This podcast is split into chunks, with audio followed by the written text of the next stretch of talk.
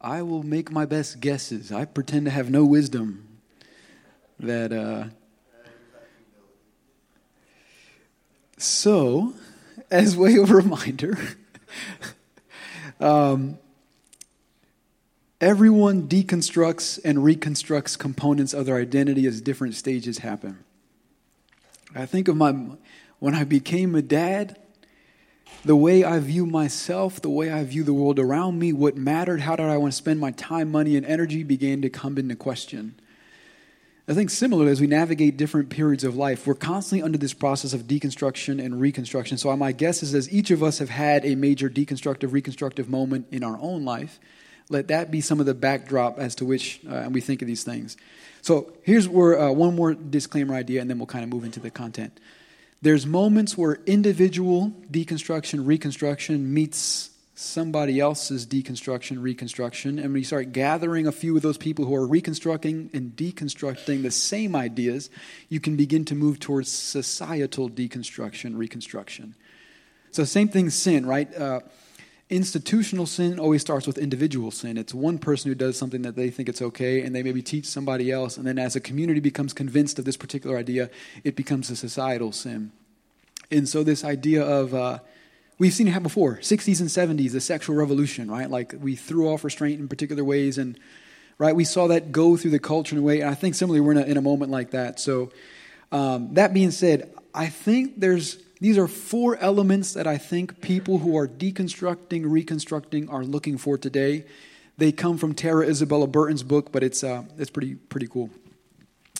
And maybe this will help. I'm going to give a, an example that'll help you understand where this all comes from. How many of you ever heard of Soul Cycle? Man, must, maybe it's new, you know what I'm talking about? Okay. It's a cycling class, intense.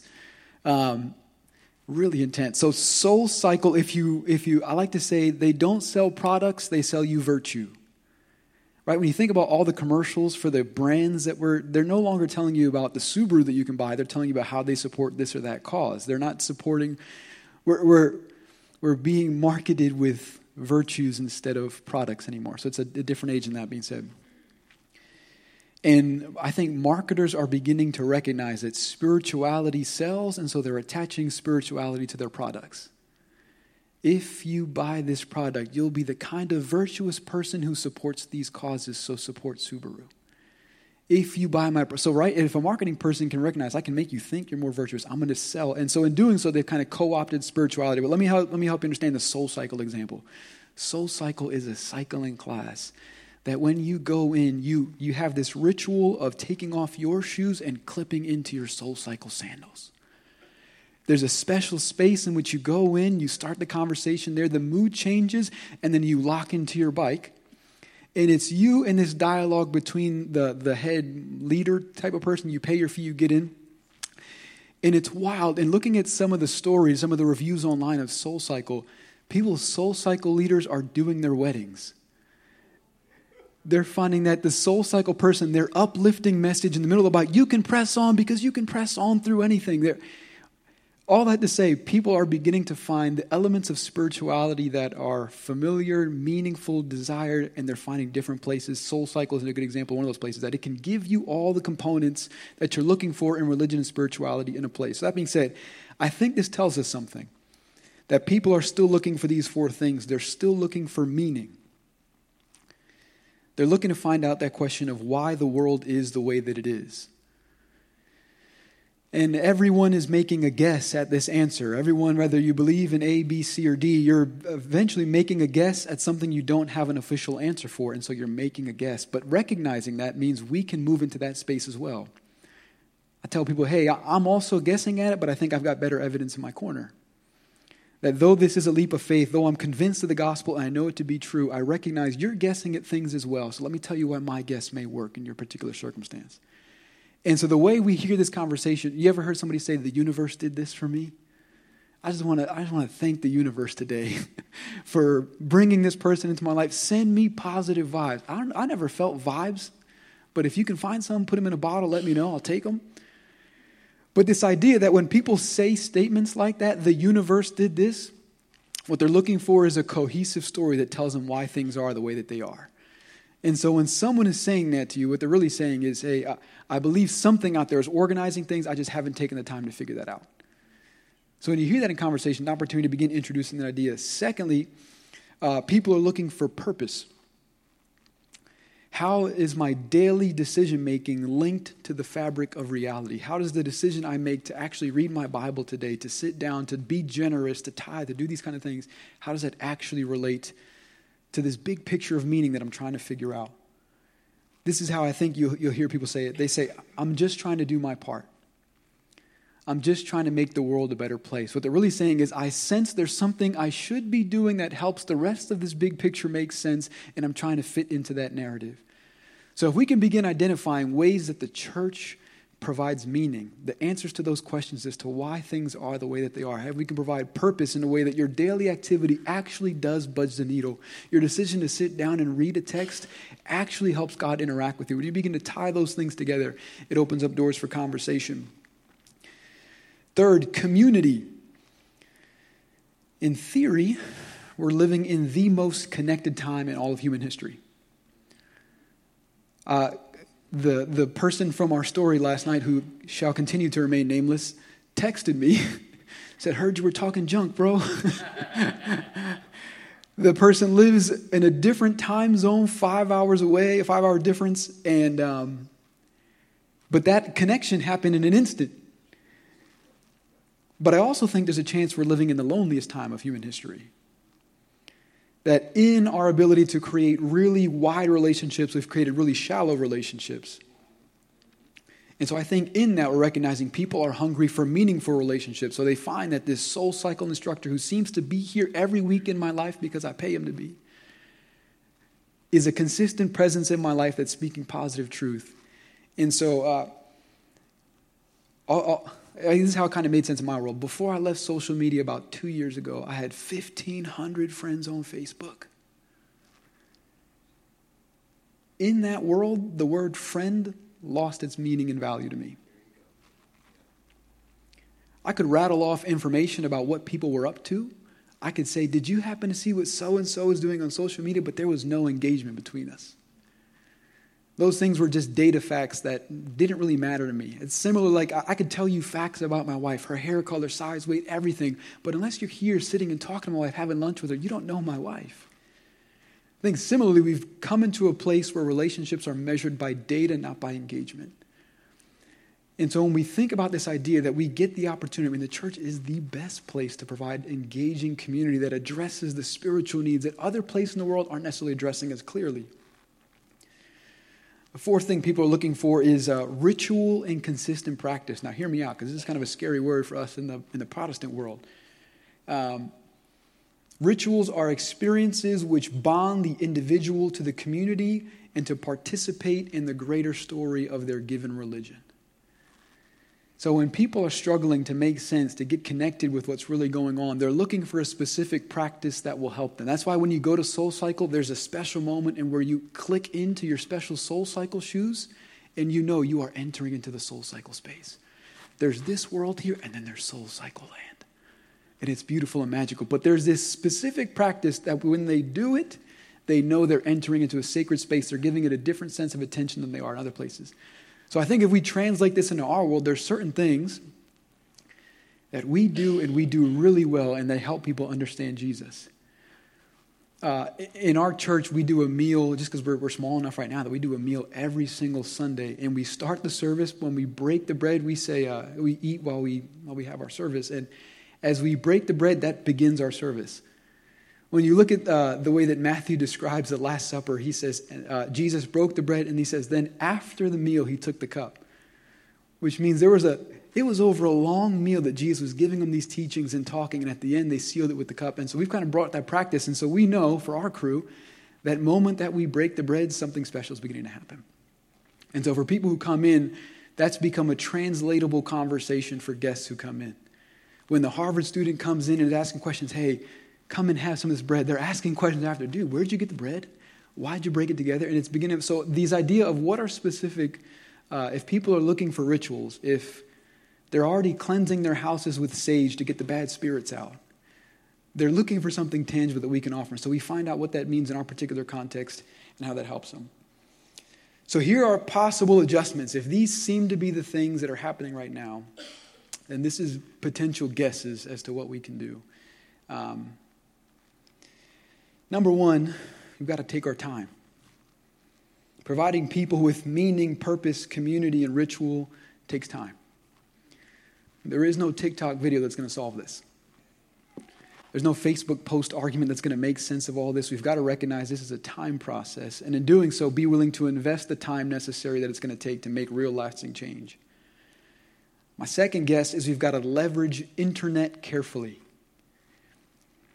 It's good to be present in those spaces. I think Jesus would probably be there because it's a place where formation is happening. But we've got to recognize its negative effects on people too and be willing to help uh, leverage that and be an example in that community as well. The content we create, the posts that we make, the posts that we like send intended and unintended messages to the communities that know us and don't know us really well. So as we engage, recognize that's maybe your most public witness that you have. And so if you're like me and you realize, like, I, I just can't manage that, I'm not good at it, and I, I know the negative effects on my heart, I've just taken a step back. And maybe one, after 10 years, I can finally figure it out and they'll have something better by then. Uh, but this realization of there's, if you can't be absent from it, figure out how to engage in it well. Um, use that space intentionally for ministry purposes and see what God can do with it. Third thing is focus on discipleship. Um, this idea that every single one of us is a disciple and a disciple maker, as Bonnie was saying, that we've got somebody we're discipling and being discipled by. Um, you, ever, you ever heard the story? It's a really strange scripture. They're traveling to bring the, uh, the ark back after it had been lost in battle, and there's a guy named Uzzah. The cart tips over, and Uzzah goes to catch it, and he's struck dead on the spot. I was like, why, Lord? what did Uzzah do? He was trying to save it from catching it. But there's a strange uh, commentary set that begins to help us understand this idea that the ark was always supposed to be carried. They put it on the poles. It was always designed to go on the shoulders. They would take 30 or 40 or so hundred steps. They'd stop, make a sacrifice, pick it up back in. There was a sacred and prescribed way, and instead they put it on the cart. There is a sacred and prescribed way for doing the life of a Jesus follower, and it's being a disciple and discipling people around us.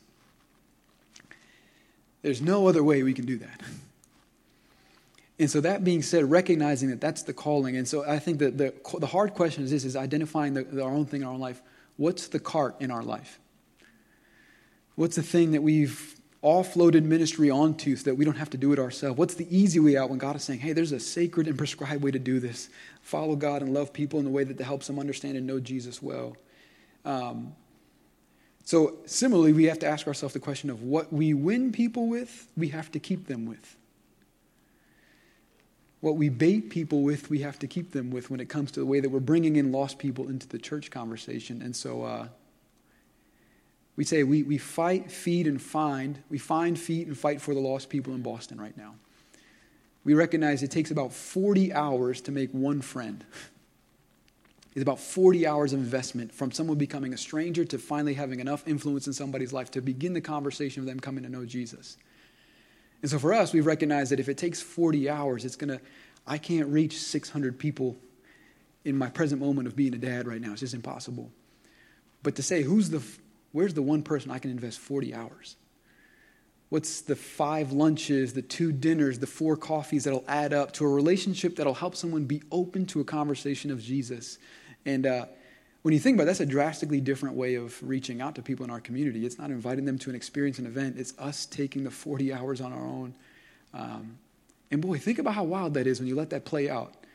When you've given somebody 40 hours, when you found someone who has a small appetite for spirituality, you give them 40 hours of time, 40 hours of question. By the time they're ready to begin moving towards Jesus, there's a lot of relationship there. You have the ability to be the number one translator in their life for why we do things in the big service and the big gatherings together. And so, what an exciting thing for someone who comes from a different background to say. That's why uh, in our crew, it's been a great experience to see uh, when someone comes in, we have people who, again, they don't really believe in Jesus, and someone will sit with them at the table. Okay, so when we pray, this is what we mean. This is who we're praying to, and this is why we speak this way. when we move into sometimes we do worship and music in the church and things like that. When we move to the music part, this is why we sing the songs. And so when you think about it, someone comes and they're getting an explanation in that particular way. Fourth, create spaces for people to ask questions. Give opportunity for people to find the inconsistencies in their own broken worldview. Like I said before, people who have walked away from faith, they're making guesses as well. And sometimes, if you give people the right questions or enough time to continue asking questions, they begin to realize their worldview is broken too. That they were holding other people to an unhealthy standard. If they were to shift that same standard to their own way of thinking, it wouldn't hold up either. So, give people the chance to ask questions. Uh, build non confrontational moments where people can practice saying their theology out loud. In 2007, they found that 48% of students were leaving the faith upon their first year of college. Wow, the, the only thing that kept that other 52% active in their faith was that they had older people in their life that they were talking about their faith with them, primarily parents. I was, I was telling uh, Richie earlier that we were, we were, looking at this passage in Deuteronomy 6 where it's the most important theological frame, uh, frame in all the Bible, the Shema, that people recite thousands and millions of times, day after day. Hear, O Israel, the Lord your God is one. Love him with all your heart, soul, mind, and strength. Jesus would have recited this thousands of times as a kid.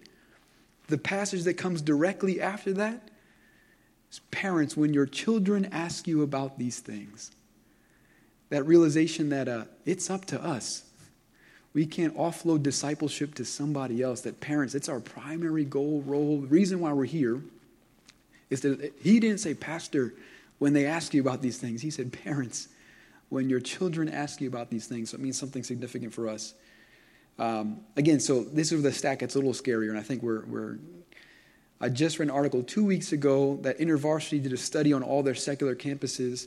70% they said 70% of students have walked away in their first year now. So it's tipped from 48% in 2007 to now 70% just now.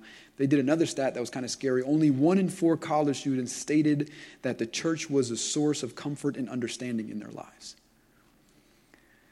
So we've got a tremendous opportunity here as parents to capture this particular moment, to recognize there's a there's an influencing force that's going to test the level of our discipleship that seems to come freshman year of every college moment. And so, if that's the case, how do we build on-roads into that now? Number five, create deep community, like we talked about before. What are opportunities to engage? Like Pastor Jeff was saying, the small group where I have to sit next to Sister Fufu and I've got to hear her tell me about these wild things that I necessarily not believe in, but it's helping me form my faith. Um, so, how do we create spaces where people are open and comfortable enough to ask deep and real, meaningful questions? Lastly, number six, provide volunteer opportunities that provide rich purpose. Um, a friend of mine once said this uh, responsibility is the Miracle-Gro for discipleship. Pastor John gave me a job when I was in youth group that I was to note everyone who was there and who wasn't there, and I had to mail cards to everyone who was absent. Every single week, he gave me a little folder with a list, and I knew if I didn't do that, the people who had left were not getting a card, and there was a chance that they were going to feel like we, they weren't welcome to the youth group. When he presented me with that responsibility, I had an opportunity to one of two things rise to the occasion and realize this is my job, this is what I'm called to do, this is what I can do to help make this system function and people follow Jesus, or realize that I, am not at that place yet and this isn't as valuable to me as I thought it was, and so I'm walking away. So when we introduce real responsibilities, real uh, things that have weight and meaning to them in people's life, people, it's going to be a, a it's a kind of a nice diagnostic tool to say, hey, either you're going to rise, this is truly going to be a part of your spirituality, it's going to change you forever, or there's a chance for you to realize this isn't valuable enough and it's time for you to walk away, kind of thing. And so when we ask somebody to do something, we've got to connect the dots between this particular activity and why it means something to the world around them and how it helps them understand and know God better. So when we invite somebody, hey, It'd be great for you to read your Bible. It'd be great for you to contact this person. Why? Because that's the kind of thing that God would do, that, that satisfies the heart of God. In doing so, you're doing the very exact same thing that Jesus did. And there's no way to know him better than to do the things that he did.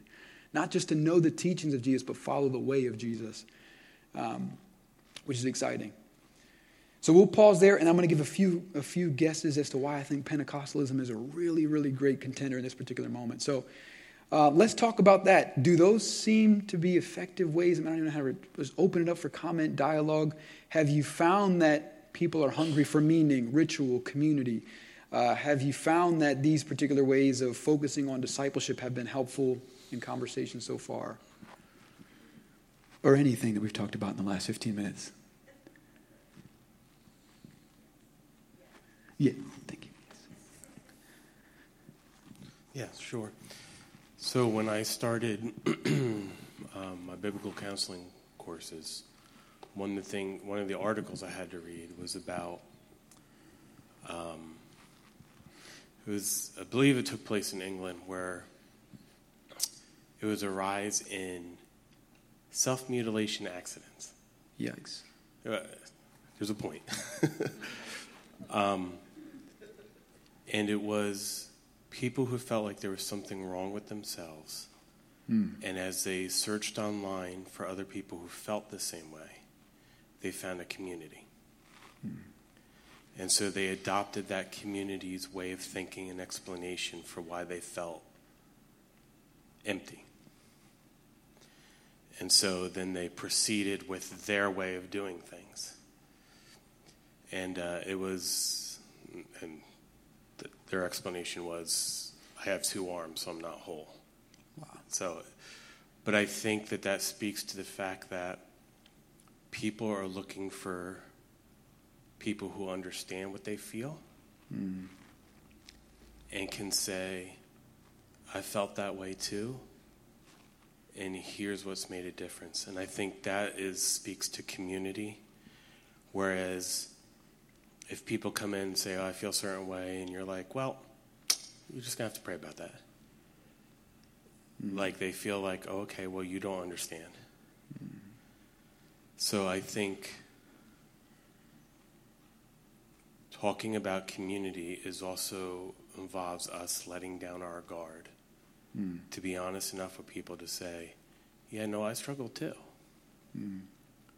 And I understand what you're saying so let's kind of do this together you know and i mm-hmm. think that speaks to a lot of people as opposed to you always having the answer because you've got it 100% right and they need mm-hmm. to just come up to your level yeah that, that's that's not community yeah and, and it's crazy because as you say that you're recognizing that in community someone provided an alternate meeting that competed with their original meeting and took and won yeah they were able to tell their story in a different way Mm. And I think that's what people want is do you know my story and can you add meaning to my story? Mm. Wow.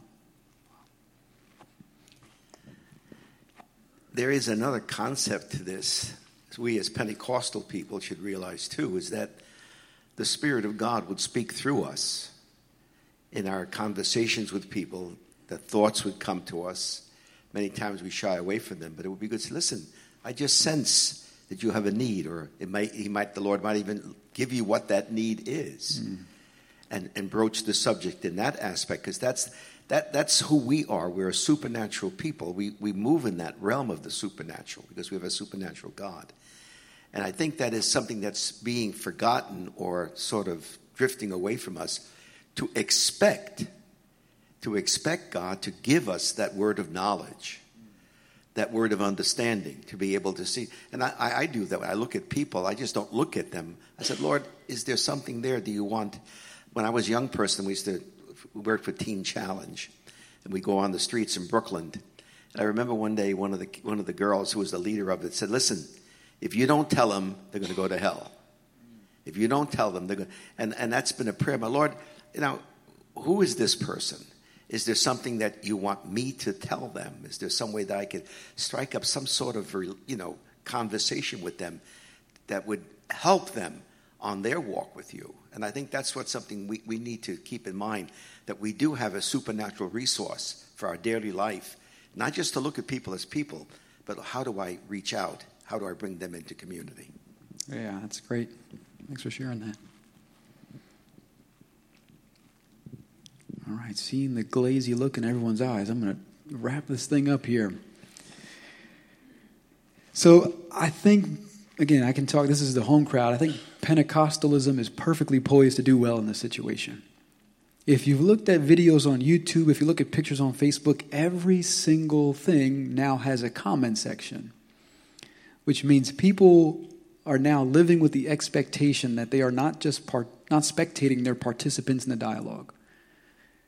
That they can say something in the comment section and get a hold of uh, the author, they could get a hold, they could make a difference in the conversation. And so, with that realization that people are expecting to be participants in any given arena that they're in, Pentecostalism is perfect because we are a group of participants, not spectators that uh, we come to the table with the belief that anyone can be empowered by God to do the ministry of God, that any single person can go from doing something regular and whatever, and on, on any given moment be empowered by the Spirit to make drastic impact and change in someone's life. That's part of our DNA. It's been the fabric of who we are since we've begun.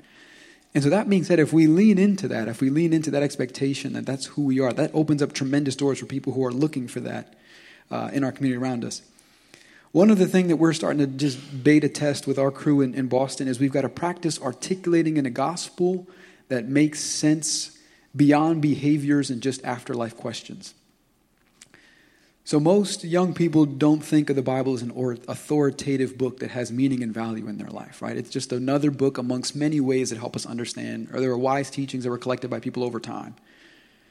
And so we've got to practice articulating the gospel without starting with scripture first. That's a scary idea. I know it sounds pretty wild. Um, so, for example, I have a friend of mine who I'll never, I call everything the Dan test because my buddy who's an agnostic, I've known him, we've been friends since we were 11. At one point, he was asking, "Why do I? Why am I ministry? Why am I doing?" And I said, "Why do I believe the Bible to be true?" I said, "Yeah, well, in 2 Timothy 3:17, all scriptures God breathed, inspired, he looks at me and he goes, Yeah, you use the Bible to prove the Bible. That's really good, Andrew. And I was like, hit me like a ton of bricks because I didn't ever thought about this idea that he maybe doesn't consider that valuable. And so if that's not true, if that holds no meaning, no value, then where do I begin the conversation with a person like that? So, for example, uh, in church two weeks ago, I was talking about the idea of uh, what were the instincts of the early church, and this idea that if you look in the, in the history, the early church is really good at serving. Jesus seems to be fascinated by serving. And so I wanted to start with a scripture on serving because that's what makes most sense to me, but I realized I had to start a step behind. Say, hey, how many of you guys like Mother Teresa? Like, for some reason, you're, you're enamored by the things that she did. There's a reason why humanity stops and takes note at someone who does something like that, because we're captivated by the way that she served. So I took it another step. I said, there's a chance that you are wired for service that you like service as part of your human DNA to be a person who appreciates service. Why? Because there's a God out there who is a God of service and invites us to serve. And I think I see that God most clearly in Jesus Christ. And then I go into the passage of Mark 10 Jesus did not come to be served, but to serve and give his life as a ransom for many. So it's crazy. I realized as much as I wanted to start here, I had to start the conversation here and find the point of universal meaning that makes sense with every person there. And so that being said, if there's people in our corner that aren't convinced of the Bible, doesn't mean the conversation is dead. It just means we've got to start it a bit earlier. And so, kind of making that an instinctual response in us um, is pretty important. Lastly, make room for community that can't be substituted. We talked about this. There's, there's nothing, this is great. It's a wonderful tool and a resource, but it cannot replace a community of people that you can't dodge, you can't hide from. And so find creative ways to do that in a way that uh, someone gets invited to a place like that. Um, and it's wow. So, that being said, let's open it up for questions and then we'll call it quits here. Also, let me give one line of encouragement before we, before we close. There are people out there who are going to give you stats and say this is the worst time to be a Christian ever. I want to suggest that maybe it's the best time to be a Christian ever. That if you were to gauge it based upon opportunity out there, then the world is ripe with opportunity. And maybe this isn't a time that we got to shrink back. Maybe it's a time that we press forward. And there's amazing and exciting opportunities for us. I mean, there's millions of people who are hungry for spirituality, and we have the best of it everywhere. And so if we pause and take these moments to consider that differently, that maybe there's a chance of a, a wild revival happening in a way that we could have never imagined uh, because we stopped, pivoted, and think about what God wanted to do. Any last questions? I want to say really appreciated um, everything that you shared in the perspective and the different um, uh, adjustments we can make. And I certainly, that's how I feel. You know, I think we look back, kind of like your message last night. We look back at what God did, and that should fill us with faith. Mm-hmm. And so instead of, well, we always just have to get back to what things were, we're filled with faith with God did, and now we look ahead. All right, God, what do you want to do? And right, instead of saying this is the worst time to be a Christian, things are different now, we say, all right, God, you placed me here now, and people are hungry. That means, God, what do you want to do now? And that's that's how I feel. That's how I think we should feel when, when we look at this filled with faith for what, how, what God wants to do in us now. Yeah, and isn't that so cool that the impulses are already there? Like the instinct that drove us to make certain outreaches in the past that were great success and amazing is the same impulse that's driving us now. It's just recognizing, like, okay, where did that impulse first? I mean, it's, it's so cool. It's part of our DNA already. It's just getting back to it, which is exciting. Um, earlier, when you were talking about the very beginning, the first question about the church, what has changed? Well, back when I was younger, and a lot of us younger, and there was black and white there wasn't really a big gray area. You knew you knew what was you were supposed to do and what you weren't supposed to do. Now there's a big gray area. There's there wasn't there's not a slow fade to gray anymore. Everything is gray, mm. and it goes with along with everything you've been saying this whole the whole morning. That even the internet, it's gray. If you want to find a you want to find something, you're going to find what you want, whether that's right or not. It's going to be there. It's gray. And with regard to the self mutilation, you know, cult aspect it's gray. People, as a general, don't want to be a person, they want to be a people. Mm. So they're going to find something. So they're going to find a cult, they're going to find, you know, something or other on the internet, or they're going to find church. And so we need to be the ones out there showing them there's more than just the gray. You know, the gray is okay with some things, but with a lot of things, it's really not that good. Yeah. So how do we teach people to evaluate in a world of gray? How do you evaluate what's the truth? That's that's a, that's a, a problem. Mm. Hey, um, I just have a question. Um, being in ministry too, I'm sorry, I, I don't know how to speak into a microphone.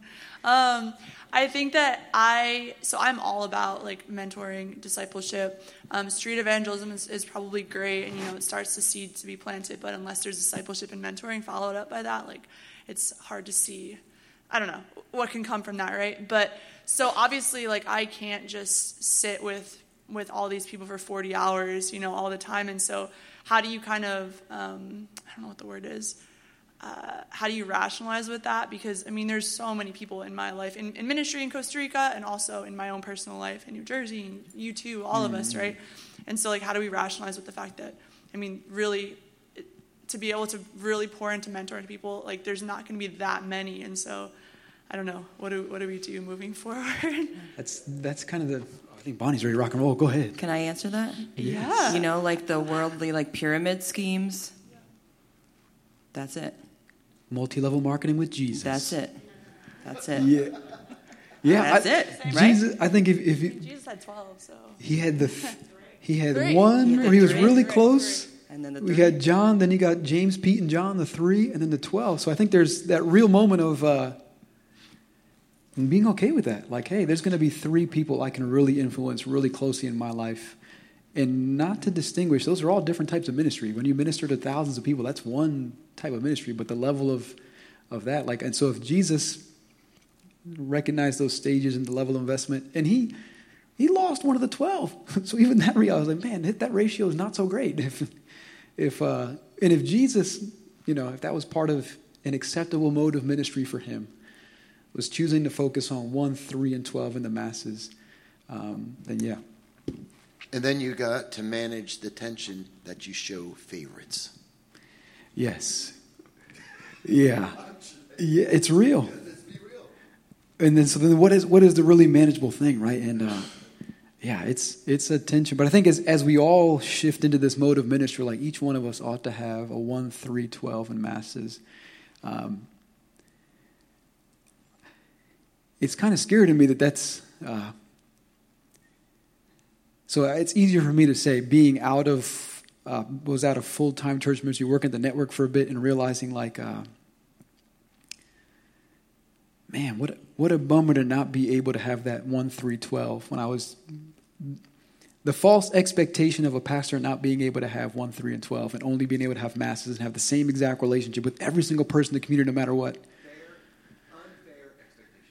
Yeah, and Jesus didn't have it either. So it's that flipping on that and saying, okay, so we have commitments to each, we minister to each in a different way, but also recognizing that's for all of us. Like there's going to be three people you get to invest in really well. And don't be ashamed of that, but accept that. Like, and, and yeah.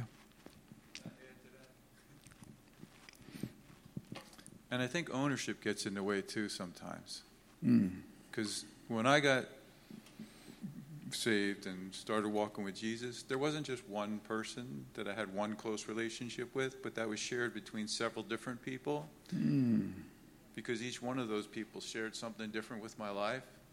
And if I would have gravitated to just one, there would have been so much I would have lost out on because God was using it Wow. in different ways. So, like, my word would be to have caution to the person Mm. who's looking for one, three, twelve, and a big following, to not feel the, the ownership of that ministry because it belongs to the Lord. Yeah. Yeah. And it's wild how those things shape, right? You often see how Jesus would speak to the masses and then come back and have a conversation with the disciples. And I think it's because the ministry with the disciples was impacted by the ministry with the masses. And the ministry with the, men, with the disciples impacted the ministry of the masses. So saying those things, if you only have one of those, then you might be anemic in something else, which is kind of wild. What I've found in, in, my own life is coming out of a large background, dealing with so many people, is that when you move in the realm of the Holy Spirit, if you cultivate that in your life, He will give you the statements. Because I don't know how many men and people came up to me years later, you know, Pastor, you said this to me. Pastor, I don't remember saying it, but it was just the Holy Spirit speaking through us. If we would keep that in the background of our minds, uh, no matter who we are, uh, Moses had a rod. Balaam had a donkey, God, and God spoke to the donkey. So if he spoke to the donkey, he could talk to all, any of us. Thank God. And that's always been an encouragement to me. Thank Yeah. you, Lord. Come on. But if, if we're open to that, if we, if we Hmm. cultivate that in our own spiritual lives, Lord, today speak through me. Hmm. I might only touch this person for five minutes or maybe just for an hour or two, but you can give me the words. You can give me the statement that Hmm. will make an everlasting impact into their lives. And He does. He Yeah. does. Which is wild. Like, what an amazing thing that God would do that. Let us pray. Lord, thank you for this moment of pause. Lord, I know sometimes it's not easy to take a look at the landscape and look out and see giants in the land. But Lord, we trust that there's milk and honey as well.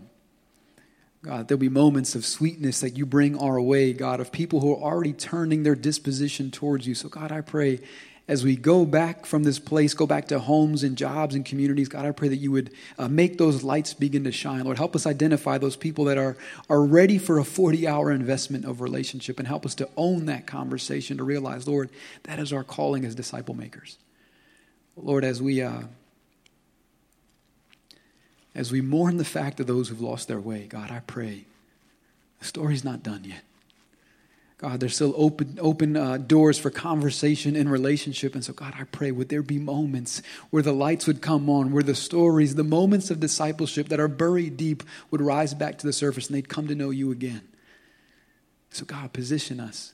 Lord, shape us, mold us, break us. Do what you have to do to make us your best instruments in this season. God, thank you. Lord, you could have just sat us on the sideline and done all the work yourself, but you invite us to be part of the process. And in doing so, you make us like you. So, God, shape us to fear your kingdom, Lord. We love you. We praise you. Bless, you, bless us as we go from this place. In Jesus' name, amen.